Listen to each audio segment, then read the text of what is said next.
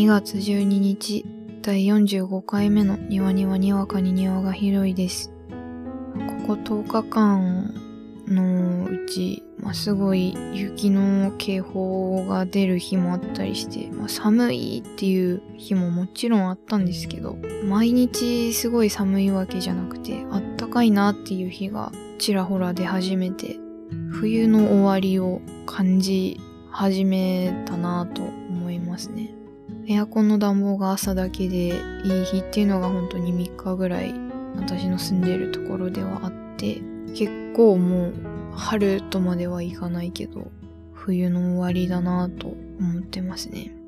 春とまではいかない冬の終わりっていうのがポイントで寒いは寒いのでちょっと体調を崩しがちではあるんですけど そんな感じで若干凍えてたのがちょっとずつ伸びてきたなって思いながら過ごしているところですね。それで前回川上博美さんの棒という小説の話をして、で、これに似た、まあ、事故を巡るじゃないけど、まあ、バラバラな事故みたいな、そんな感じの本を探してますといったところ、それを聞いてくれた、まあ、友人からおすすめされたのが、一条二郎さんのレプリカたちの夜という本をおすすめされました。まあ、これは小説で、つい一昨日ぐらいに書店で見かけてたまたま文庫だったんですけど、で、買ってきました。まだ読み始めてないんですけど、表紙に工場があって、それの後ろに大きい白熊がいるっていうのが結構印象的で、この工場の、なんていうのかな、煙突じゃないし、工場ごとの建物番号みたいなのに C22 ってあって、あ、2だと。2のつく表紙だなって思いながら変なところに親近感が湧いて読み始めなきゃなっていうところにいますね。あとはお便りいただきまして、衣さんという方から、まあ平野啓一郎さんの私とは何かという新書をおすすめしていただきました。あの、平野啓一郎さんの本一個も読んだことないんですけど、ちょっと調べたら、マチネの終わりにが、こう、バッて出てきて、あ、そうなんだなと思って。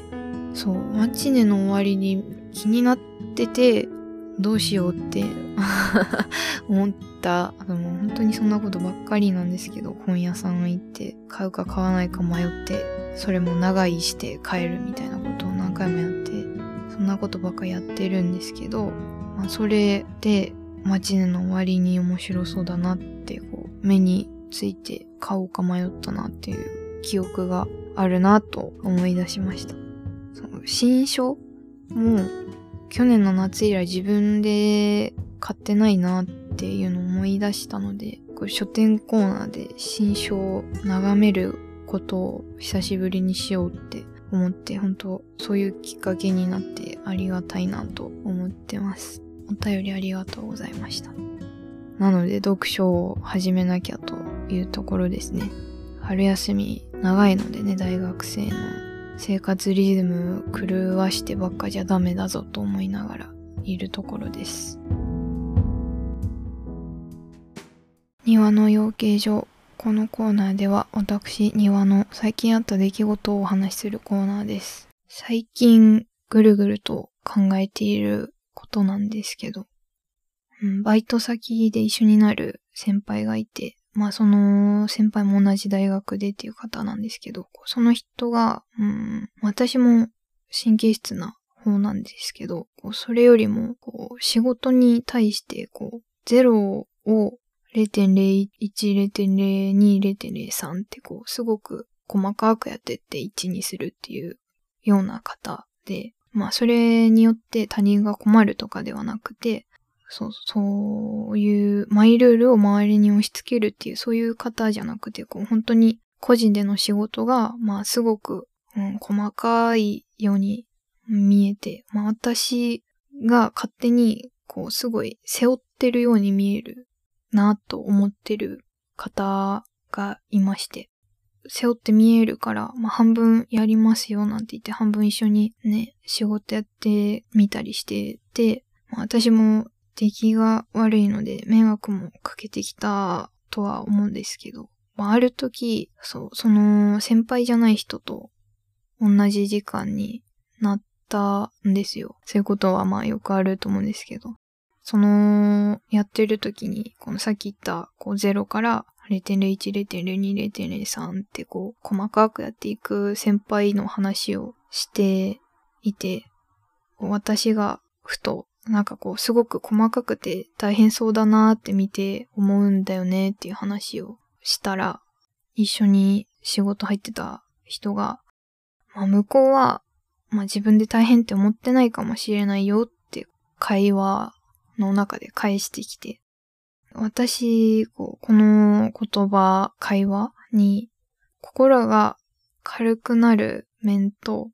うん、それでいいんかなっていう面をこう同時に抱いていて、こうずっとそれが、その心が軽くなる方とそれでいいのかなっていう二つが、こう頭の中を最近ぐるぐるしてるんですよ。まず心が軽くなるっていう面は、人は人ってこうはっきりこう言い切れる言葉でもあるなと、この、すごいいいなと思うんですよ。まあ、人は人だから大変そうに見えても、もう干渉しなくてもいいんじゃないかというか、むしろ干渉する方が本人にとっては大変になるかもしれないみたいな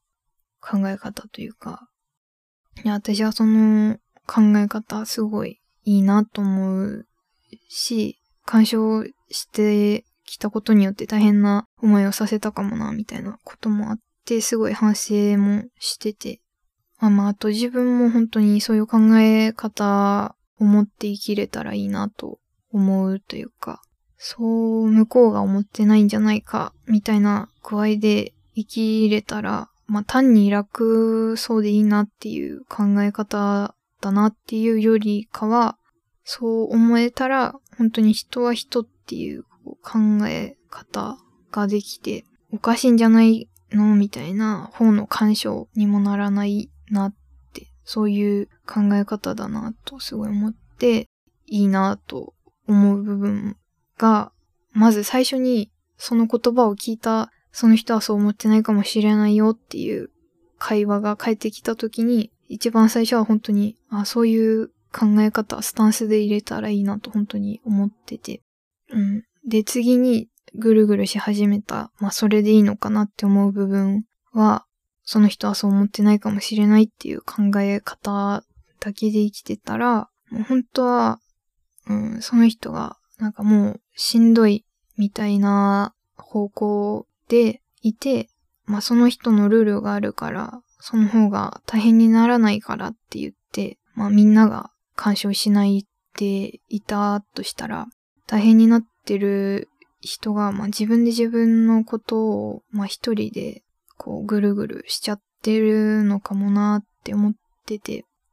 その、まあマイルールの、まああるなしとか、まあ神経質な人とかに限らず、うん、結構干渉しない方が、この人に干渉しない方がいいのかどうなのか、迷うことって結構あるんですよ、私の中で。綺麗事を言ってるようにもすごい聞こえて、なんか結構自問自答をするような考えになってるんですけど。まあ、ある意味、自分にもしてほしいから言ってんのかもしれないなっていう部分を抱えながら、まあ、今喋ってるような気が して、なんかキモいなとも思いつついるんですけど、私の場合は、その考えがちになって選択ができなくなるみたいなタイプなんですよ、私は。その、すごい考えてる時に、その人のルールがあるから干渉しないでおこうみたいなのをされたら、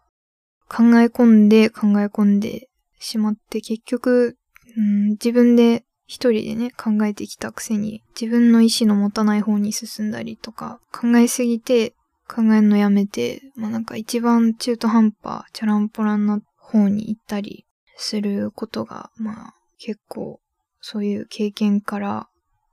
あるなって思ってて、私はまあ、うん、人と関わりをあまり持ちたくないくせに、ある意味まあ、めんどくさい人間な部分もあるなってこうね、そういう時も何回も思ってるんですけど。で、だから、そのね、考えすぎて一番中途半端な方に行くっていう、こう、すごい外から見たら、まあ、プラスじゃない方に進んでるかもなっていうことが、まあ、何回もあって、まあ、だから、その人はそう思ってないかもしれないって言って干渉しないのは、なんか、そう、結構怖いなって思うなと思ってて。確かに相手は相手で、まあ人は人で、で、マイルールがそれぞれあって、干渉されたら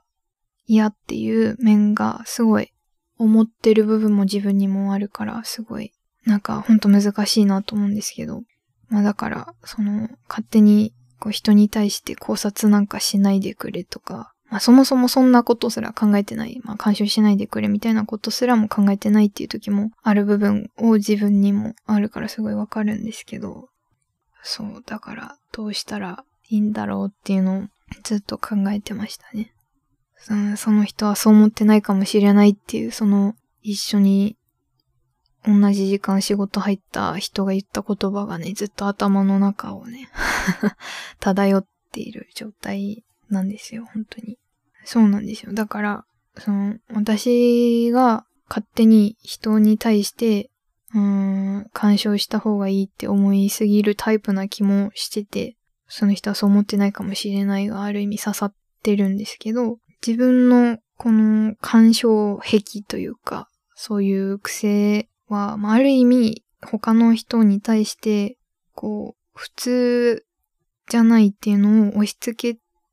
てるから干渉してんのかなってすごい振り返ってみて思ったりしてて。そう、その人の普通、まあ、いろいろがあるのに、私からしたら普通じゃなく見えるから干渉しに行ってるのかもなって思う部分がったなって思って反省する部分もあって、なんか難しいものがずっとぐるぐる この、その人はそう思ってないかもしれないよっていう言葉がずっと ぐるぐるしてるんですよね。だからそれこそその、一緒に仕事をした人が言ったこの、その人はそう思ってないかもしれないよっていう言葉自体 私がこんなに考えていることを考えるようなこととして言ってないかもしれないよみたいな、こう。こね、何を、この、その人はそう思ってないかもしれないっていう言葉に対して何を思っても、この言葉が適用されて、去年の M1 のウエストランドのネタみたいに 何を言ってもそれは漫才じゃない論で言っても、ウエストランドの井口が言うことでまた刺さってくるみたいな、この永久期間みたいなものがね、この、その人はそう思ってないかもしれない要論と、ちょっと似てんなって 今思いましたね。まあ、干渉っていう言い方をずっとしてきたけど、話しかけるとか、話しかけられるとか、そういう部分もそうで、わからないなってすごい思う。いろんなこと考えましたね、この おそらくその人は何気なく言ったこの一言がそんな会話の一言の話から広がったことでした。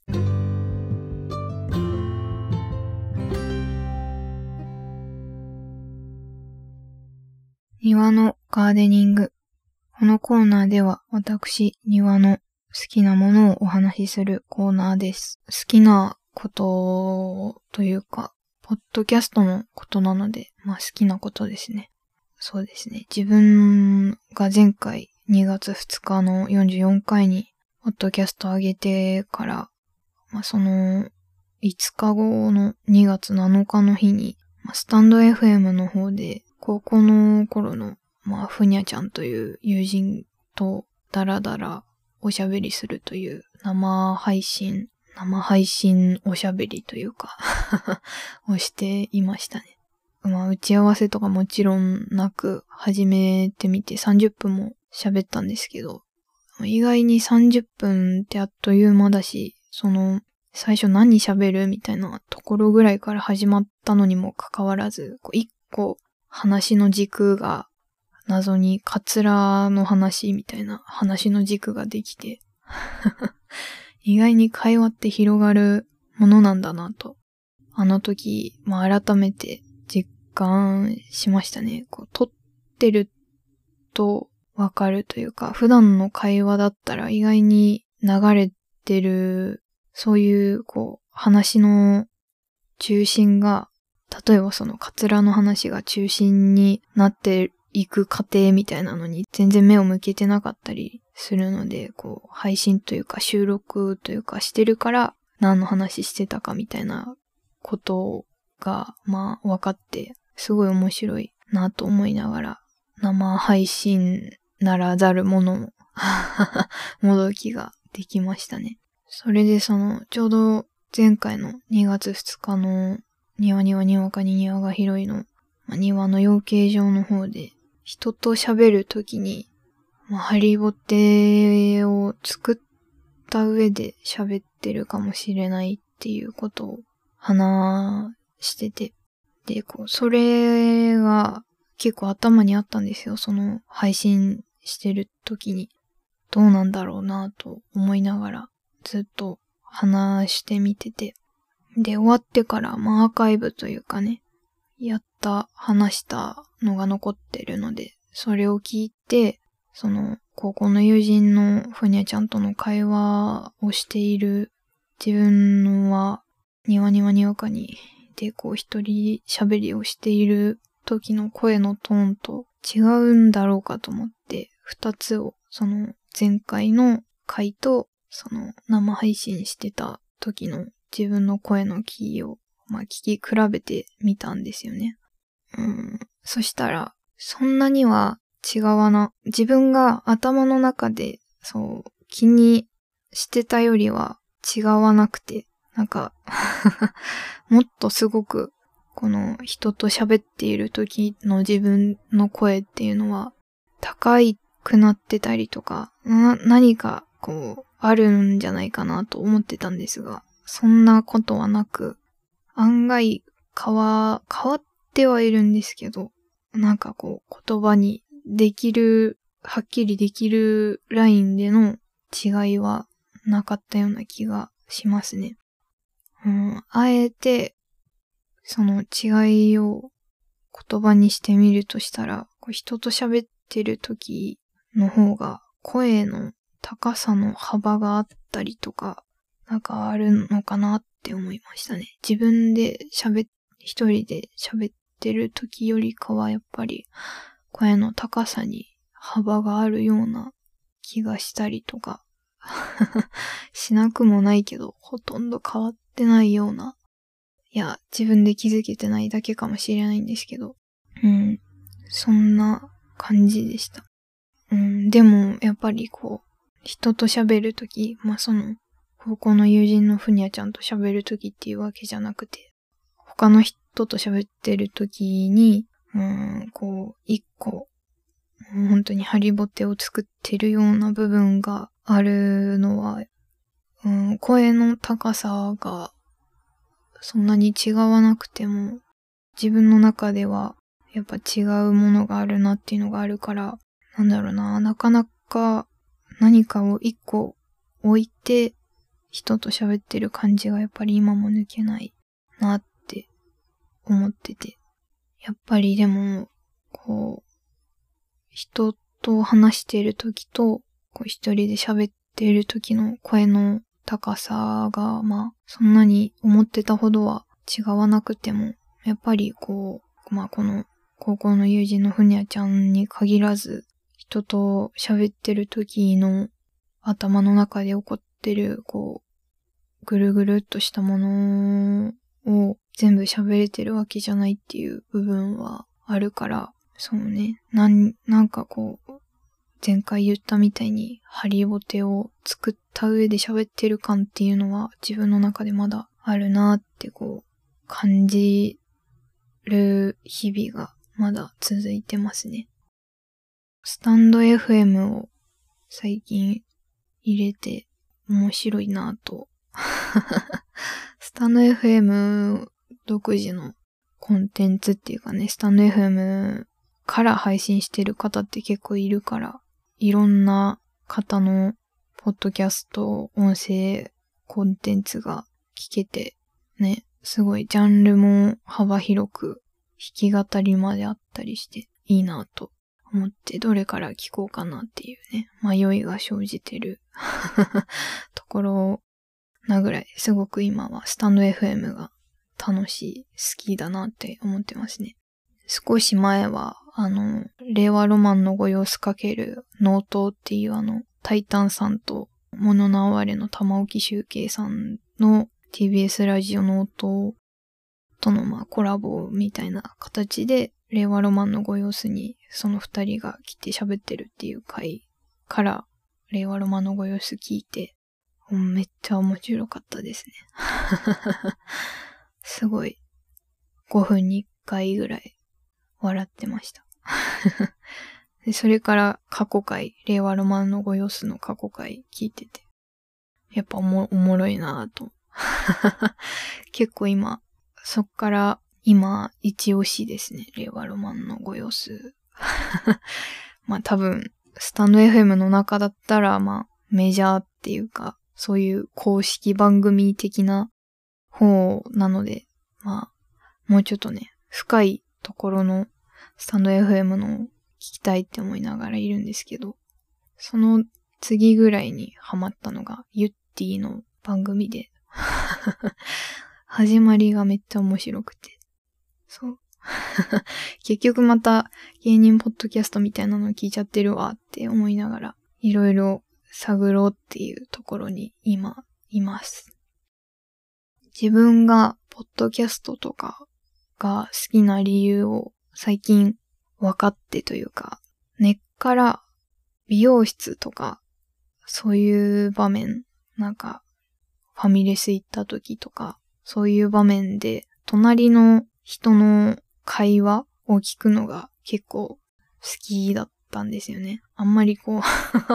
悪趣味な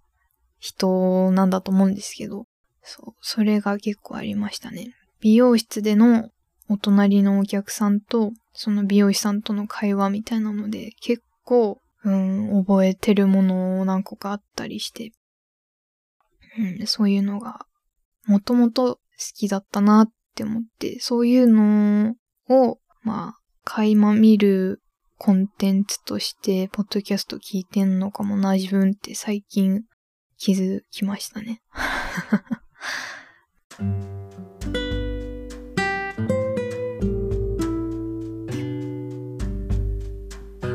そろそろ第45回目を終えようとしているところです。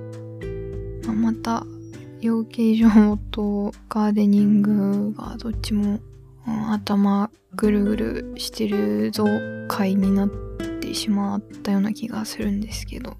この2つのこと喋ってて思ったんですけど自分は自分が会話に参加してる会話も自分が会話に参加してない会話だから人が人同士がまあそれこそポッドキャストなりラジオなり聞いてるみたいな時の会話もめちゃくちゃ覚えているセリフっていうか一言みたいなのが